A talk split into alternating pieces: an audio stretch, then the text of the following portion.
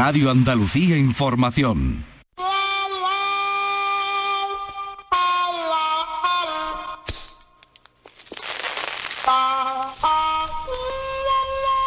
Aquí comienza el flexo de Paco Reyero.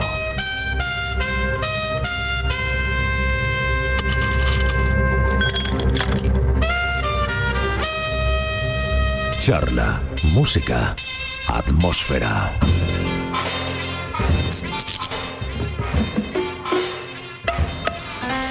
Queremos que llueva y que llueva incluso en el estudio. Que caigan gotas de agua junto al micrófono. Que llueva es clave, claro. Es clave para todos. Para el campo, para los que tienen la sana costumbre de ducharse, para aquellos que tienen un botijo y también para los poetas que han encontrado en la lluvia un asunto casi más importante que el amor, puestos ya a exagerar con la licencia que nos da la noche. La lluvia, hablando en serio, cambia el rostro de los días y el estado de ánimo. La lluvia sacude la rutina y sin embargo es la misma lluvia, ustedes lo saben, en todas partes. Llueve con la misma lluvia en Cádiz que en Málaga, que en Granada y que en cualquier parte de nuestra tierra. No importa la distancia ni el tiempo. El mundo bajo la lluvia, que ha escrito el poeta Salvago, el mundo es como un pueblo.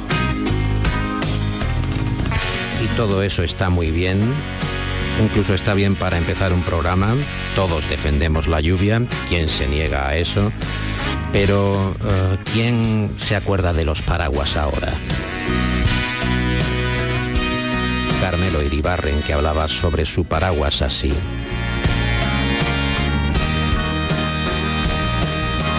Acabo de tirarlo. 35 minutos bajo la tormenta esperando un maldito taxi han podido con él. Pero, ¿cómo se ha portado? Esa es la diferencia. Los taxis son como ciertos amigos. No están cuando más los necesitas. Los paraguas, en cambio, mueren por ti. Carmelo Iribarren, los taxis, los amigos, sobre este fondo instrumental de No puedo soportar la lluvia, de la gran Ann Bieber.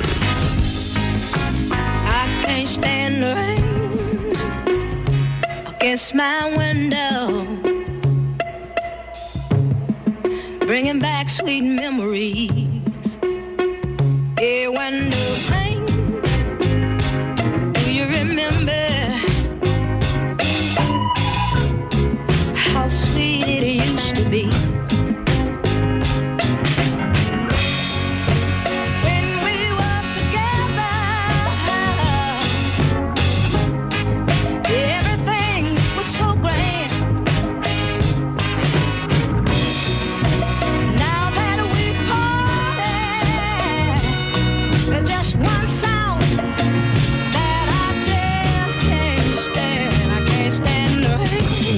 soportar la lluvia, chocando contra mi ventana,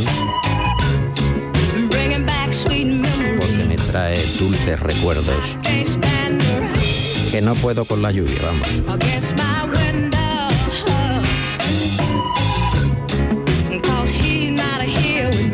porque él no está aquí conmigo. Ann Peebles, año 73. Where his head used to lay. No pudo ir a un concierto. Dijo donde estaba grabando algunos temas de su disco, no puedo aguantar, no puedo soportar la lluvia. Y de ahí a este clásico que nos trae un canto a la lluvia, un canto a la invocación a la lluvia y los recuerdos de una gran cantante,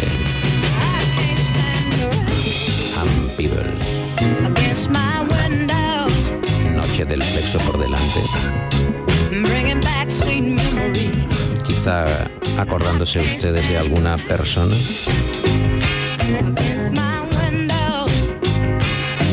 A mí esta hora Me parece muy mal, muy mal, muy mal. Lo siento en el arma, mío. Hay muchas cosas en el GS que parecen superfluas, pero son la prueba de una concepción revolucionaria del confort y la seguridad.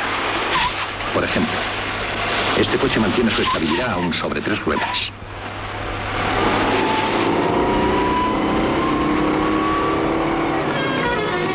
Citroën GS, un coche que empieza donde otros acaban.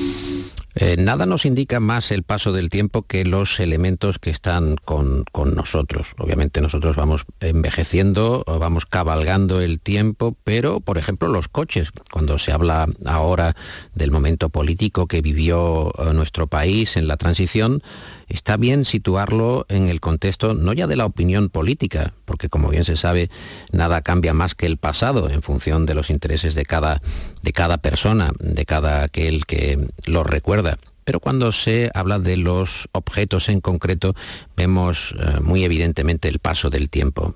He aquí el anuncio del Citroën GS, que era un coche rutilante en la época, en ese anuncio para televisión, eh, podemos ver un coche que prueba su estabilidad con solo tres ruedas. ¿Se imaginan ustedes un anuncio así? Cuando ahora está cargado de, de símbolo de estatus el automóvil, entonces era que el coche era capaz de resistir el paso con solo tres ruedas. Hay coches y coches, como este 131. Los diseñadores del SEAT 131 Qué cochazo. han conseguido crear un coche compacto y equilibrado, espacioso y confortable, elegante y práctico, en el que todo se adapta a usted y no al revés. SEAT 131, un nuevo coche para no cambiar en muchos años. Alguno habrá que tendrá todavía un 131 y lo tendrá guardado como oro en paño en el garaje. O con esas capotas tan elegantes que se utilizan para el exterior, a la puerta de la casa de uno en concreto.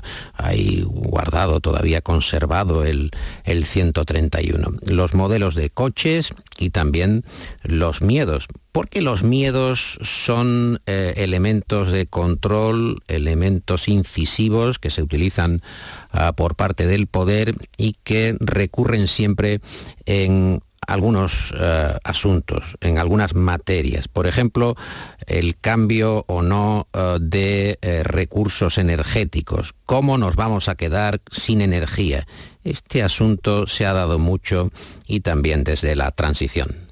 Si seguimos derrochando energía, tal vez dentro de unos años alguien tenga que enfrentarse con este problema. En este anuncio veíamos eh, un aspecto apocalíptico de las carreteras con cientos de coches abandonados porque no había petróleo. Ya se había acabado el petróleo y por tanto los coches se dejaban a su suerte en el arcén o en mitad de, de una autopista de aquellos tiempos, como si fuera el tiempo ya de Mad Max. Son los miedos que siempre han sido recurrentes y que eh, todos, de alguna manera u otra, llevamos dentro. alguien deja el coche y va al trabajo andando o en autobús, piense que está contribuyendo a que él, usted y todos nosotros no nos veamos algún día en una situación parecida. Es la memoria, es el pasado, es aquello que se vivió y se recuerda de una manera diferente porque se va moldeando el paso del tiempo. Decía Simón Signoret que cuando se cuenta se usurpa la memoria de los otros. Por el solo hecho de estar ahí se les roba su memoria, sus recuerdos, sus nostalgias, sus verdades. Cuando digo nosotros he tomado he tomado posesión, pero solo para el relato. Mi memoria o mi nostalgia me han hecho tejer hilos, pero no forjar cadenas. Ya se sabe que la nostalgia no es lo que era.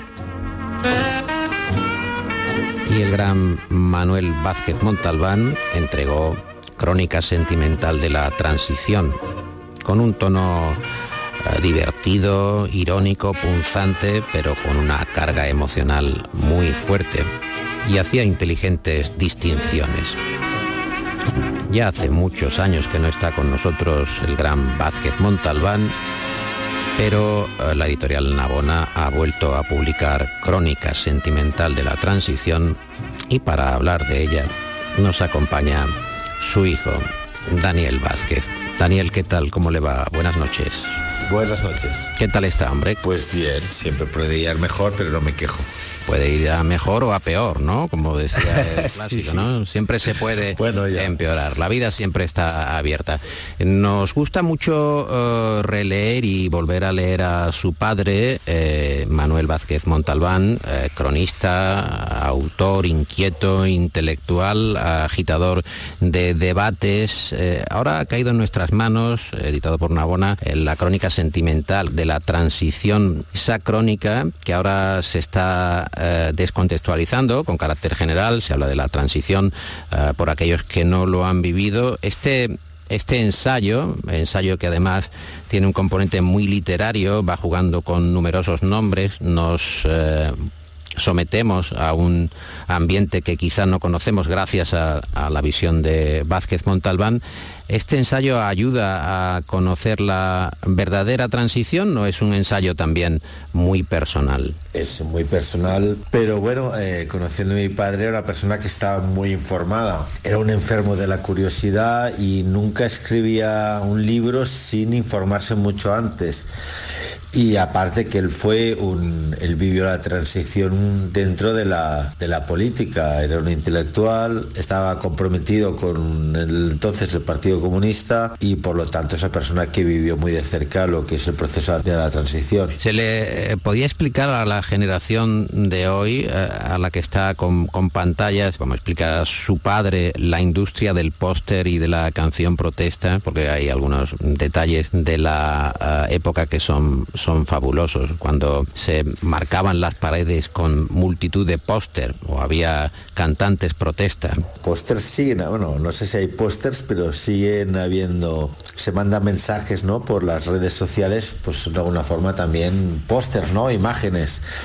Entonces lo que se hacía es algo está prohibido hoy en día era enganchar muchas cosas en las paredes, ¿no? Muchos pósters en las paredes que vivían mucho de las frases, por ejemplo, del mayo 68, ¿no? Todas esas frases que se han mantenido vivas aún hoy en día. Hacer el amor en la guerra, todas estas cosas, ¿no? Y Canción Protesta, bueno, era un movimiento que nació en España, cantantes pues que cantaban, eh, que componían canciones en contra del régimen de del régimen franquista y bueno son que hay canciones que han seguido vivas y que han seguido y que se, aún se mantienen en la memoria popular y otras no Escribe su padre que, que entonces habíamos intentado poner una palabra detrás de la otra para conseguir ser eh, altos, eh, ricos, guapos y cambiar la vida y la, y la historia. ¿Esto se, se consigue de alguna forma? Eh, ¿Cree usted que eh, los españoles entonces, una vez que eh, se produce el hecho biológico, que tiene mucha gracia su padre cuando dice eso del hecho biológico, citando a Jiménez de Parga, ¿no? que es un eufemismo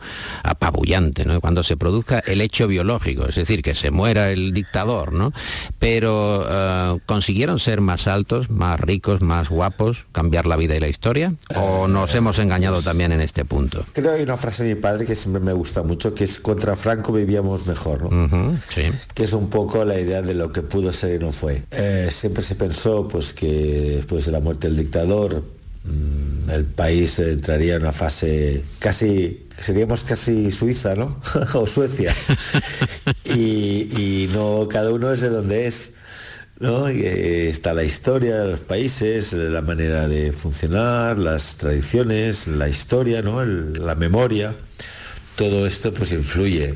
Eso sí, mi padre se me decía, no sé por qué me ves bajo y calvo, porque eso en realidad soy alto, rubio y, y guapo. O sea, no me miras bien, no me miras como sí, sí, debe. exacto, no me estás mirando bien. me minusvaloras claramente, ¿no? Sí, sí. Están plagadas las páginas del libro, que es eh, particularmente grato y eh, irónico y también punzante eh, en muchos pasajes de personajes que todavía nos acompañan en la memoria. Cita, por ejemplo, al Lute, cuando el Lute dice aquella frase, estoy cansado y he decidido entregarme. ¿Nosotros también nos hemos entregado, Daniel? Pues siempre tenemos la sensación de que nos hemos rendido, ¿no? Eh, la realidad el deseo, ¿no? También es el título de una colección de poemas de mi padre, ¿no? Lo que queríamos y lo que es en realidad. Entonces es una forma de entregarse, pero si no te entregas muchas veces vives eh, en la desesperación más absoluta. Entonces de vez en cuando es bueno decir, bueno, hasta aquí llego y manos arriba. ¿El ascensor social funciona mejor que antes o, o peor? Lo digo porque echando eh, un buen vistazo a las páginas hay eh, recursos a viñetas de la, de la época, del Peric concretamente, y en esa viñeta que eh, cita de el Peric se ve un albañil mostrándole a su hijo la escuadra, la plomada, la paleta y le dice el albañil a, a su hijo pequeño, hijo mío, cuando seas mayor todo esto será tuyo. ¿Hemos mejorado algo en este punto o tampoco? que Jaume era un tipo muy inteligente. Era el mejor amigo de mi padre, era una persona muy visionaria, muy... ¿Hemos mejorado? No. Yo creo que la precariedad laboral de la gente joven es más profunda que antes. Entonces, no- yo no sé si ya incluso si existe un padre, si existe ese cartabón para entregarlo a un hijo, ¿no? No sé, hay un futuro, es un futuro está es muy incierto. Todo padre quiere lo mejor para los hijos, entregarle algo, darle un futuro, pero no lo sé. No lo veo tan claro, aunque sea una cosa tan simple, bueno, como un cartabón o... Recuerdo una, también una, una viñeta de Peric que se veía un señor, le decía, algún día, hijo mío, todo esto será tuyo. El niño decía, dice, ¿toda esta tierra? Decía, no, no, hombre, no, el reloj. Era un poco, sí, era un poco como decir, bueno, mira, algo te dejo. La transición para usted, Daniel, eh, ¿qué tuvo de, de bueno? ¿Qué fue lo mejor de la transición ahora que está siendo tan, tan contestada, tan zarandeada? Sí, yo, yo pasé miedo durante la transición. Y cuando empezó yo tenía nueve años, era hijo único de padres que estaban comprometidos y pasé miedo porque la situación era muy compleja, el ruido de, de los, de los cuarteles era constante, eh, ETA mataba día sí, día no, eh, también estaba el terrorismo ultraderechista, entonces siempre había miedo de si tu, padre iba a volver o si tu madre la iban a palizar en la facultad, entonces era una situación complicada. Con el tiempo a la vez dices, bueno, eh, Quizá yo creo que sea la transición se hizo lo que se pudo, pero cuando veo una película como Argentina 1985 tengo cierta envidia a, a- a ese proceso de purificación. Eh, no lo hicimos y lo estamos pagando. Pero no es que no es que este vea a Argentina como una especie de ejemplo, ¿eh? No, la situación de Argentina no la deseo, pero no, evidentemente. Pero sí, eh, ese es proceso, ¿no? el proceso de poder llevar a la gente, pues a menos frente a un tribunal. Hay igualmente eh, muchos eh, recursos eh, del, del rock, de la literatura en, en el libro, en la crónica sentimental de la, de la transición, de la transición española. Y mm, eh, se habla, por ejemplo, de, del streaking, que es eh, protestar desnudo, ¿no? Ir a hacer una performance en un campo de fútbol. eh, ya su padre citaba que se dieron distintos ejemplos y mm, recurre o recurre a, a Paco Umbral cuando dijo Paco Umbral aquello de los cuerpos son honrados. ¿Estas protestas han hecho época también o no, Daniel? Sí, pasa es que ahora métete a hacer streaking hoy en día, te van a encerrar por Bueno, alguna vez eh, se ve en los campos de fútbol, ¿no? Quizás más con... Sí, pero ha pasado la moda. Vi que el tío que se paseaba de vez en cuando con una barretina puesta, Sí, que, eh, que era un pesado, muy pesado, siempre que los momentos más inoportunos. era un aficionado del Barça, ¿no? Que era Sí, sí, sí. bastante Bueno, creo ¿no? Bueno, aficionado a sí mismo era. Sí. era aficionado a sí mismo. Pero este, no sé, vivimos en épocas donde lo políticamente correcto pues eh, impide ciertas cosas, ciertas formas de protesta. Es que se tiene que imaginar, ¿no? Esa la España del 60 o 70 ¿no? Cuando empiezan a llegar el turismo y llegan las, las, eh, los hombres en bañador, las mujeres con, en bikini. eh, y en los 70 empieza el destape, bueno. Usted nunca ha tenido la tentación de, de hacer streaking, ¿no? Por sentido ridículo no. ¿Pero cree que es un buen método de protesta? No, bueno, no, el método O protesta sea, o el es un método de protesta ya obsoleto, que en tiempos yo a lo mejor... obsoleto, que en estos tiempos no funciona. Por ejemplo. John Lennon y Yoko Ono posaban Sí, pero desnudos, ¿no? es que todo, de claro, todo por eso hace digo que 50 todo, claro, de todo hace de todo 50 hace 50 años. Sí, de todo hace, y, y yo me estoy dando cuenta que es lo peor de todo, claro. Físicamente, el hecho biológico se acerca, ¿qué le vamos a hacer? Daniel. Sí, Hay- ahora está de sí. moda, ¿no? Ensuciar los cuadros, ¿no? Sí. Eh, ir a los Eh, museos, y manchar los cuadros y... bueno. Sí, sí, di- digamos, atentar contra los museos, que es una cosa Exacto. verdaderamente insólita. es muy curioso todo. Eh, terrorismo de, de museo.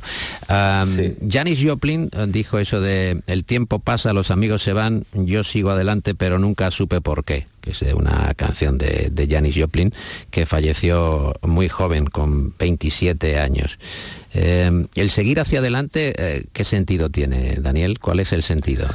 Pues yo creo muchas veces cuando entras en la rueda de la vida no te queda más remedio. Eh, Joplin muere a los 27, está dentro del club, el llamado club de los 27, ¿no? Con Kurt Cobain, con también Jim está Morrison, el con Jimi Hendrix. Sí, Ujú. sí, sí, sí.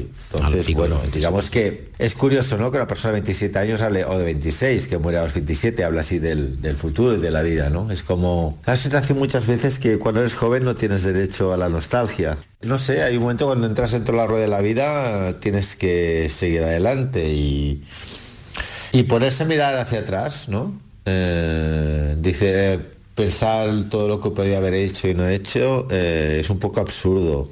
Eh, es un poco absurdo porque es que si no sería, sería paralizante.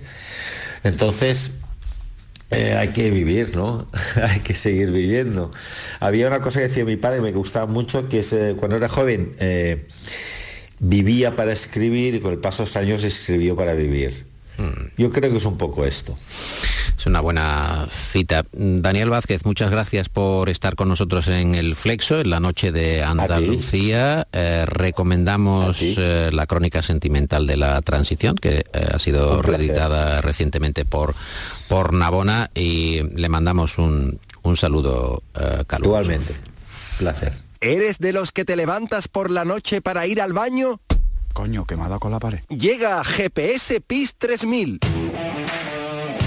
A medio metro la pared del corredor. GPS PIS 3000. Un pequeño auricular para introducir en su oído antes de dormir. Después de la habitación del niño, siga recto dos metros más y gire a la izquierda. GPS PIS 3000. Ha llegado a su destino. Uf, qué alegría. Paco, ¿qué hace? Recuerde actualizarlo cada año para que no haya errores de ubicación.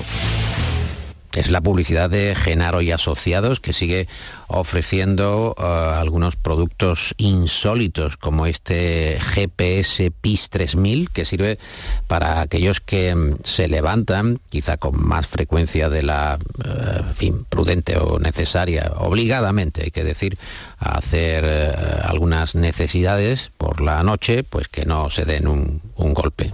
¿Qué cosas tiene Genaro y Asociados? En Radio Andalucía Información, el flexo de Paco Reyero. 10 apuntes para hablar sobre temas que te suenan pero no dominas o directamente de los que no tienes la menor idea. Aquí está la voz del Flexo eh, dándonos origen a un nuevo apartado de este programa. Hay que hablar de asuntos que están en boca de todos, pero cuando se trata de profundizar vemos que tenemos carencias. Vamos a impulsar una sección de servicio público. Napoleón Bonaparte puede ser un buen ejemplo de ello, es una referencia popular, tanto que sus trazos esquemáticos han superado en vigencia la complejidad de su personalidad. Ahora, la desastrosa película de Ridley Scott ha hecho que Napoleón se ha reducido prácticamente al Joker, en interpretación de Joaquín Fénix, que no se crea Napoleón, sino al Joker directamente. Bueno, ¿qué sabemos de Napoleón Bonaparte, aquel que nació en Córcega en 1769 y murió recluido por sus enemigos británicos en la isla de Santa Elena en 1821. ¿Qué sabemos de él después de haber sometido a Europa e impuesto su idea del poder? Bien, el novelista escocés Walter Scott trabajó durante años en una aproximación biográfica imponente que dio como resultado nueve volúmenes. No tenemos tiempo para ofrecerles en este programa los eh, nueve volúmenes. Quizás se pueda hacer, ¿qué les digo yo? Radio a la carta, inagotable. Ahí tendrían una biblioteca entera de radio. Pero ahora, gracias a la editorial Fórcola, se ha publicado Napoleón, un retrato imparcial del propio Walter Scott, muy breve, apenas 130 páginas, deliciosas, eh, muy urgentes, muy bien escritas, cuyo prólogo está al cargo de Ignacio Peiró y su edición y notas son responsabilidad y mérito de Javier Jiménez. Así que aquí van uno eh, de los diez consejos, el primero concretamente de los diez consejos para poder hablar sobre Napoleón en una charla de cóctel. Usted se encuentra con alguien, Napoleón, pues aquí la puede largar usted bien si presta atención a partir de ahora. Incluso si surge el asunto de Napoleón, ¿qué le digo yo? En el autobús número 21, oyendo en el metro o en la espera de una consulta. ¿Qué sabe de Napoleón? Primer apunte. ¿Cómo era realmente Napoleón? ¿Era un hombre hecho a sí mismo? ¿Era un hombre zafio? ¿Era un hombre vulgar? ¿Alguien que no era ni airoso montando a caballo? ¿O era aquel que valía por 40.000 hombres en el campo de batalla, como dijo el duque de Wellington? El duque de Wellington que lo derrotó. ¿Era un tirano Napoleón? ¿Era un tirano al uso? ¿O era un visionario que modernizó el concepto del Estado? Javier Jiménez, editor del libro de Napoleón, un retrato imparcial de Walter Scott. El propio Napoleón es capaz de generar toda una propaganda y, una iconografía a su alrededor que le presenta como, como, un individuo hecho a sí mismo, mientras que la restauración lo que eh, nos plantea es eh, derrotar esta imagen ¿no? y presentar al tirano con todos sus defectos, bajito, mm, grueso, mm, fofo, torpón, lo que sí es innegable su inteligencia, su capacidad estratégica, su capacidad de mando y bueno, pues una idea moderna de lo que es el Estado. Eh, era un hombre que tenía una alta conciencia del Estado. Y es, es capaz de eh, conjugar sus, su ambición con el interés general de, del país. Eh, habría que añadir que es el responsable de crear la Escuela Moderna de Funcionariado francés, eh, la actual escuela de funcionarios en Francia tiene su inicio en la época napoleónica. Segundo apunte. Es el primer apunte, ya lo tenemos. Vamos con el segundo, la imagen de, Napoleón y alguna de sus aportaciones, como el decreto en el que llama a los emigrados, la reforma total de la justicia del país o la reconciliación con la Iglesia católica, son algunos de los eh, hechos eh, determinantes de su carrera política. Era eh, Julio César al que el propio Napoleón afeó que no se diera cuenta de que la traición se cernía sobre él su principal inspiración, Javier? Podemos recordar el comienzo de La Cartuja de Parma, que es uno de los, uno de los dos libros fundamentales de Stendhal, como saben todos ustedes, y en las primeras líneas de La Cartuja de Parma, siendo Stendhal reconocido bonapartista, y además presume de haber participado en, brevísimamente en Waterloo, ya subraya como ese joven general Bonaparte eh, apuntaba maneras y que al cabo de tantos siglos, dice literalmente, César y Alejandro tenían un sucesor. Esto está en, la, en, el, en, el, inconsciente imaginario de toda Europa y el propio Napoleón supo explotarlo. Él, él tiene una vocación de emperador y su referente fundamental es eh, Julio César, indudablemente. ¿no? Su ambición de conquistador de tierras está en Alejandro. ¿no? Tercer apunte inspiraciones y también eh, rasgos de personalidad. Era Napoleón un hombre cruel, era desmesurado, era implacable. El duque de Ingham lo supo bien, aquel noble borbónico que se autoproclamó jefe del ejército realista francés y que trató de urdir un complot para asesinar a Napoleón. La respuesta de Bonaparte fue explícita, fue directa, eh, lo detuvo, lo fusiló y arrojó su cuerpo a una fosa a los pies del pabellón de la reina. Napoleón era capaz de pasar por, por encima de tríos y troyanos. ¿no? Quizá es su episodio más oscuro, desde luego. Tenemos que tener en cuenta, y no se trata de justificarle, todo este el mundillo de mmm, confabulaciones borbónicas en París. Eh, él está convencido de que él es, um, está marcado por el destino y que su destino va unido al destino de Francia. Y él tiene una idea de Francia y una idea de Europa. Quizá es el, primer estadista moderno que tiene una concepción de Europa y de una Europa unida, ¿no? Claro, a su medida y le podemos poner todos los peros que queramos, ¿no? Pero el primer europeísta, desde luego, fue Napoleón. Cuarto apunte. Ya vamos sabiendo más cosas de Napoleón, ya si surge el nombre, oye, algo podemos ir diciendo, no nos vamos a quedar callados, algo que tenga un poco de sustancia.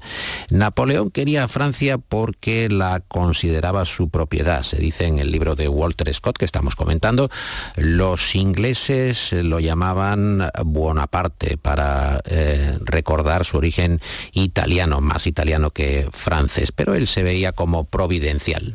Pero es esta idea de destino, ¿no? Que luego Hegel supo, supo explotar también en su fenomenología del espíritu. Quinto apunte. Y también está en la imaginación popular esa cita, Napoleón era un loco que se creía Napoleón. bueno, pues que es muy actual. Yo creo que se confirma en todos aquellos políticos eh, cuya ambición les lleva a creerse más de lo que son, ¿no? A Napoleón no le votó nadie. Eh, Napoleón se hizo a sí mismo y fue su ambición le lleva le lleva a bueno pues a buscarse aliados y,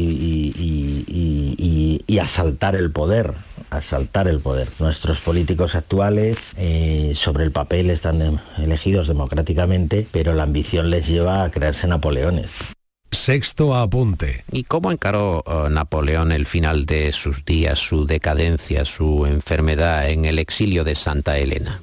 Estamos ante un hombre que lo fue todo, que llega a convertirse en dueño del mundo occidental y que en este mm, terrible exilio en Santa Elena, que es una isla perdida en mitad del Atlántico, eh, a, varias, mm, a varios días de cualquier punto habitable, este hombre en sus últimos días decide dictarle a el varón de las casas el, memorial, ¿no? O sea, hasta el último momento necesita, como decimos ahora eh, de manera muy cursi, controlar el relato, su relato. Él hasta el último momento se cuenta a sí mismo y cuenta su historia a la humanidad, ¿no? Un hombre que mm, debía tener una soberbia impresionante, con un carácter muy fuerte, con un concepto muy alto de sí mismo, eh, lo cual entra en amplia contradicción contra la versión que nos ha hecho cinematográficamente Ridley Scott, ¿no? Yo mm, no reconozco a ese Napoleón que nos han querido vender, ¿no? Por no entrar ya en su relación bastante absurda con Josefina, ¿no? Eh, como se nos muestra en la película. Debió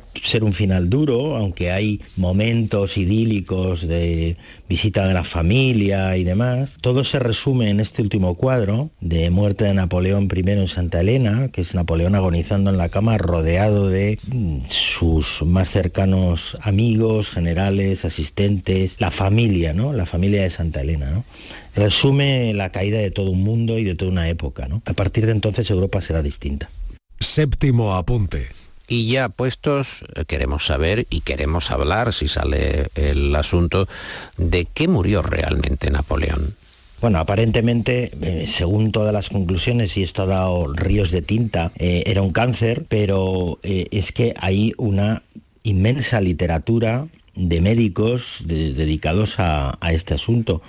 En la isla de Santa Elena le llegaron a atender eh, varios médicos, algunos impuestos por los británicos, sus carceleros, y otros solicitados por él. Napoleón no se dejaba auscultar, la medicina entonces era muy precaria, eh, algunos eh, achacan mm, la mala alimentación, el clima, y sobre todo, sobre todo este mundillo del final de Napoleón se crea toda una, una literatura, ¿no? Las memorias del doctor Anton Marchi son, son deliciosas, ¿no? Porque te cuenta prácticamente el día a día, ¿no? Aquí estamos hablando de posiblemente un cáncer eh, que si hubiese tratado, no se hubiese tratado con la medicina de la época, excuso decirles, ¿no? Pero lo más curioso no es de qué murió realmente Napoleón, sino toda la imaginería y literatura que se desarrolla en torno a este tema, ¿no? Y, y se vuelve a confirmar la idea de Napoleón como un género literario en sí mismo, hasta su enfermedad eh, y el final de su vida, que por cierto creo que Walter Scott eh, describe magistralmente y con una calidad literaria extraordinaria, eh, todo esto se convierte esto, en un género literario. Octavo apunte. ¿Y qué podemos saber del testamento de Napoleón? ¿Es la muestra de, de, una ambición desmesurada, una ambición que se percibe incluso cuando reparte las posesiones que ya no tiene?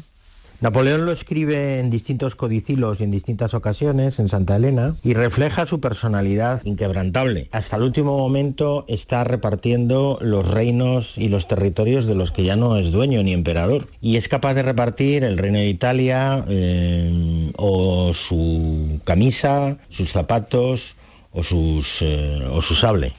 Noveno apunte.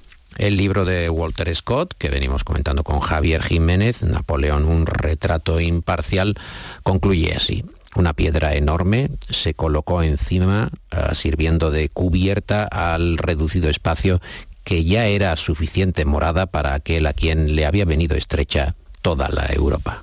Vanitas vanitatis. Aquí Walter Scott prácticamente se apiada en el último momento de este hombre que no dejaba de ser hombre y que se llegó a creer eh, casi un dios, ¿no? Las cenizas yo creo que deberían haberse quedado allí. Sabemos la historia posterior y cómo se trasladan al gran monumento funerario de los inválidos en París, pero aquí el literato se impone al historiador efectivamente y con dos líneas nos retrata el final de cualquier hombre, pequeño o grande, y es esta reducción a las cenizas, al polvo, polvo eres y en polvo te convertirás, donde hasta la mayor vanidad del mundo queda reducida a eso, a nada. Décimo y último apunte. Y por último, con la voz de El Flexo abriendo paso, eh, recomendaciones cinematográficas. Eh, ¿Cuál sería una buena aproximación para acercarse a Napoleón, eh, que fue interpretado por Marlon Brando, por ejemplo, fue dirigido por Richard Thorpe? La gran película de todos los tiempos, y además mm, es curioso que venga del cine mudo, aunque luego los Coppola la han restaurado, ¿no? Es la, la película monumental de 1929 de Abel Gans. No hablan y es curioso cómo este, eh, este Napoleón gesticula y nos convence de su personalidad y vemos la evolución del personaje, ¿no? Bueno, pues eh, Walter Scott, en vez de Ridley Scott, ese Napoleón, un retrato imparcial de la editorial Fórcola, que es un libro delicioso que recomendamos desde aquí, que está mm, prologado por Ignacio Peiró y cuya edición y notas son responsabilidad y mérito de Javier Jiménez, que nos ha ayudado a conseguir esos 10 consejos para cuando uh, salga, eh, brote el nombre de Napoleón, pues no, no digamos lo, lo, obvio, tres o cuatro cosas. Sí, la película de Ridley Scott es muy mala, bueno, algo más, un poco más, pues aquí están los 10 consejos por parte de Javier Jiménez, que ha estudiado la figura de Napoleón. El fresco abre caminos nuevos bajo las estrellas. Hay veces que eh, tengo ganas cuando hago esta, esta pausa necesaria. En todos los trabajos se fuma, ya se sabe el dicho. Es necesario que haya una cierta comprensión por parte de, por parte de la jefatura de que hay que parar. Eh, tengo la intención de que en este paseo en algún momento me acompañe mi, mi compañero técnico Daniel Piñero, pero dice que no, que se quiere quedar aquí, que él tiene que estar controlando los botones, no se vaya a caer la emisora. Bueno, yo voy hacia adelante, voy a ver qué es lo que se puede escuchar. El tráfico está suave en estos momentos en la isla de la Cartuja, voy paseando por el puente, ahora está iluminado, ciertamente, está bien, está cómodo, va pasando un autobús, un autobús eh, celeste, está lleno de creo que es lo que es un equipo de rugby. No sé dónde irá este equipo de rugby a estas horas de la noche. Quizá vengan de hacer un campeonato por alguna otra ciudad, pero uh, realmente uh, es una cosa enigmática. Lo cierto es que queremos saber qué están escuchando en otras uh, sintonías, en otras televisiones quizá, en otras radios. No, creo que esta vez es televisión. A ver qué suena por ahí. Tweet, tweet, tweet. Me encantan las viejas anécdotas de la radio y conozco cientos de ellas. Las he coleccionado a lo largo de los años, es un hobby.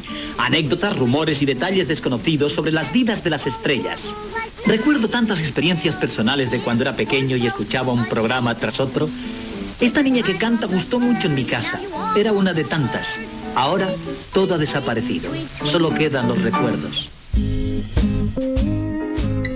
¿Cuántas eh, celebridades estarán en el olvido como esta niña de días de radio? Ahora música de contrabando con la gran y delicada Madeline Peiro.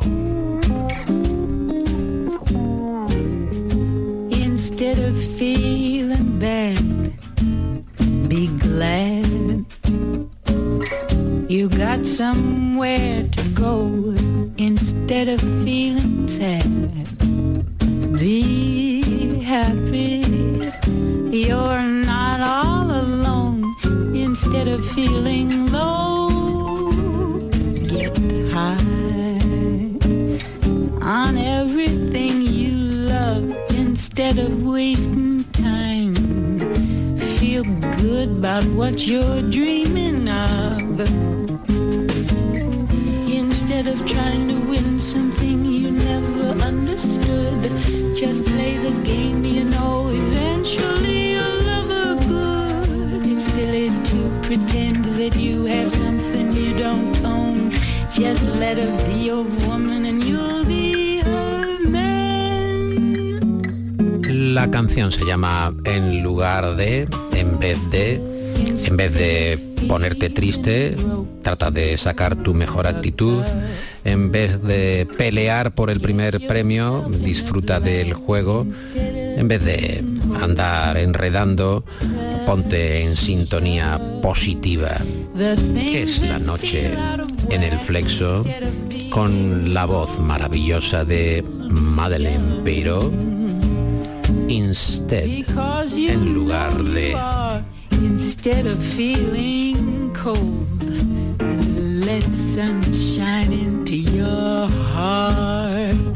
El flexo de Paco Reyero. Se está prodigando el poeta Salvago en algunos eh, círculos literarios. Ha estado en la casa tomada recientemente en Sevilla con Eduardo Cruz leyendo alguno de los aforismos. Él dice mm, que mejor que aforismos, pensamientos breves o, frases cortas. eh, secuencias que están eh, entre lo que empieza y lo que no acaba. En cualquier caso, los aforismos de Salvago, hablando solo por la calle, en la isla de Siltolá. ¿Cuántas cosas inaceptables aceptamos todos los días? Cuántas cosas inaceptables aceptamos todos los días. El primer pensamiento de Javier Salvago, el poeta Salvago. Uno, uno, dos. Cuando cambias, la gente aprovecha para decirte lo que realmente pensaba de ti. Cuando cambias, la gente aprovecha para decirte lo que realmente pensaba de ti. Y no hay dos sin tres. El amor es lo que queda cuando se acaba la tontería.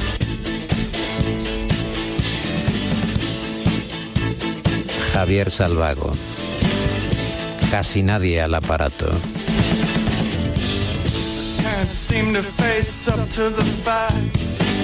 I'm tense and nervous and I can't relax. Can't sleep cause my bed's on fire. Don't touch me, I'm a real live wire. Psycho killer, qu'est-ce que c'est? El flexo es una farola en la esquina de tu mesa. Juan Herrera a punto de publicar su nueva novela, De vuelo en vuelo. Es una novela que sus seguidores, sus fieles, sus partidarios esperan como agua de mayo. Eh, queremos eh, hacer un especial con él, pronto llegará y un especial que se está elaborando con mucho detalle, con mucho mimo, para que esté a la altura de la personalidad herreriana. Pero mientras que llega ese especial es bueno que recordemos algunos de sus chispazos, de sus calambrazos en la radio, como este recordatorio que hizo sobre la importancia de la piedra. ¿Quién se acuerda de la, de la piedra? ¿Quién, ¿Quién recuerda la importante labor que ha tenido la piedra en la humanidad? Juan Herrera, claro. Juan Herrera. Vamos, vamos, es que no solo no está reconocida, es que está completamente ignorada. Ignorada. ¿Y cuáles son tus eh, contraargumentos para reflejar el papel capital de piedra angular de la propia piedra? Pues voy- mira, primero voy a hacer lo que sería el, El principio- chino no tiene que ver con la piedra. Eh, no, lo- lo- es que a, los- a las piedras también se le llama chinos. Por eso digo. Pero no, estamos hablando de la piedra piedra, o sea, lo que La roca tiene la que ver- piedra, la roca es una categoría superior a la piedra. Yo estoy hablando de la piedra. Y la piedra, lo, voy a hacer el principio de la exoneración y el final, para que luego rellenemos. El principio es, de la piedra sale el pan, porque la piedra mueve la harina y de la harina viene el pan. O sea, si- si- lo, lo primero, de- antes que el pan, está la piedra. Vale. Y el final de, la, de todo el exordio que voy a hacer es Silicon Valley. O sea, de- de- estamos en la edad de la tecnología punta de los Abusiva, abusiva, de los- sí, abusiva. bien. eh. Todo eso se El basa que no en el esté ahí silicio. está fuera del mundo. Todo eso se basa en el silicio, que es piedra. Por tanto, desde los principios de los principios, que es las cavernas donde ya hay piedra, hasta ahora Silicon Valley, el, el elemento común de la humanidad es la piedra. Y esto es- hay que decirlo de una vez y reivindicar la piedra por lo que vale, porque de la piedra viene, pues como decía, la harina. Pero es que el carbón es piedra y del carbón se hace para hacer el horno. ¿Con qué se enciende el horno? Con la piedra, que hace una chispa, genera el fuego para que prenda el, el carbón y se pueda hacer el pan. Pero ¿con qué se corta el pan? Con un cuchillo. ¿Qué tiene el cuchillo? Un filo. ¿De dónde sale el filo? De la piedra. ¿Sí o no? Por supuesto. Claro, y esto hilando, hilando, te vas dando cuenta que llegamos a Silicon Valley. Por tanto, cuando se trata de elegir entre papel, tijera o piedra, para mí la opción es tan clara. O sea, Claramente piedra. la humanidad le debe a la piedra todo. Ya. Y, y hay distintos tipos de piedras. Claro. Mm. Tú fíjate que estamos hablando, por ejemplo, de uno que a mí me gusta mucho, que es el cuarzo, feldespato y mica. Estamos hablando de una de las claves. ¿eh? Hombre, del granito. eso es la alineación titular de la delantera del Real Madrid. El granito, que es que del granito está hecho el escorial. Nada más y nada menos que el escorial. Pero se han hecho catedrales, se han hecho puentes romanos, que ahí están, el acueducto de Segovia. Vamos a ver, estamos hablando... Bueno, el puente de Mérida. Claro, Hombre, por favor. Estamos hablando de, de, vamos, un material imprescindible para lo que es todo el, progreso de la humanidad. ¿Cómo se hizo las calzadas romanas? Que fue los que trajeron la civilización, porque se habla del derecho romano, pero el derecho romano si no te- hay una calzada para traerlo, Claro. hay que hacer la calzada. La ruta de la plata. ¿Por qué se dice la ruta de la plata? Porque es- no hay plata. Pero hay Lo que ruta. había ¿Sí o no? hay ruta, efectivamente, pero no hay plata, es una corrupción de la expresión, porque es blata, que era la gravilla, la propia piedra. Entonces, claro, unía el, el sur de la península con el norte de la península, pero plata no había, lo que había era piedra. Había ruta, por eso digo, que es que en realidad no nos damos cuenta, pero la piedra, por ejemplo, es la clave, por ejemplo, de Miguel Ángel Buonarroti. O sea, sin, sin la piedra, todo lo que es la escultura, de- desde los, desde los griegos de Fidias, Apeles y toda esta tropa, hasta Mi- Miguel Ángel Buonarroti, la piedra es el secreto que guarda la belleza.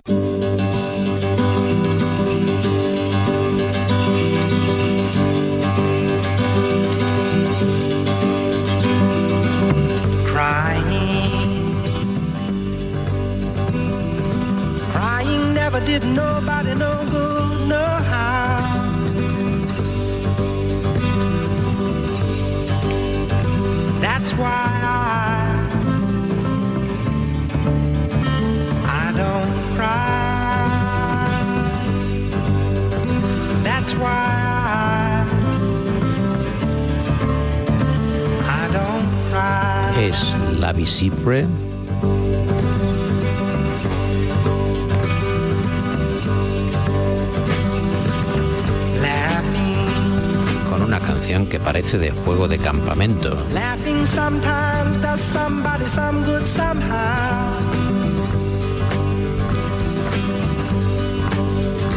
That's why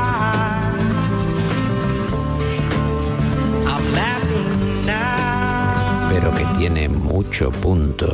That's why I, I'm laughing now.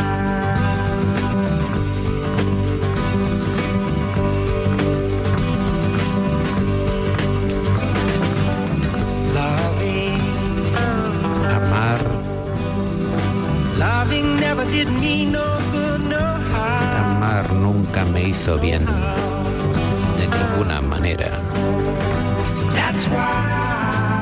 Es por eso que no te puedo querer ahora. Es exactamente por eso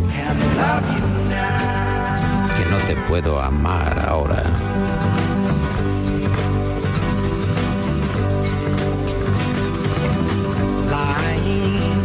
Mentir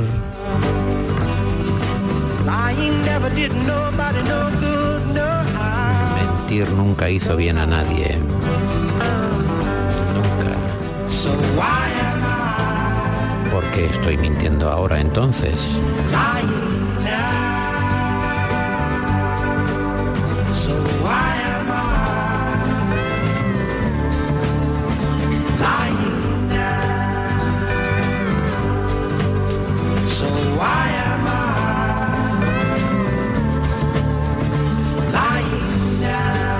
Es el Flexo, dirigido técnicamente por Dani Piñero. Yo soy Paco Reyero. Disculpen que desaparezca.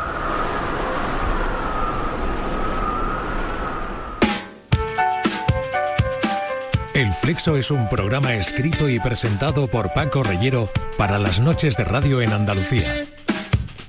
Las cuñas de publicidad son obra de la agencia Genaro y Asociados. Más que una agencia, una banda integrada por los hermanos Genaro y David Gallardo, Pepe Rosales y Salva Gutiérrez. Yo soy la voz del Flexo. Voz natural, voz humana, voz que acaricia. Nada que ver con las voces recreadas por inteligencia artificial. Y les doy a todos ustedes las buenas noches, con el deseo de verles por aquí mañana a la medianoche. El Flexo, de lunes a jueves en la medianoche en Radio Andalucía Información.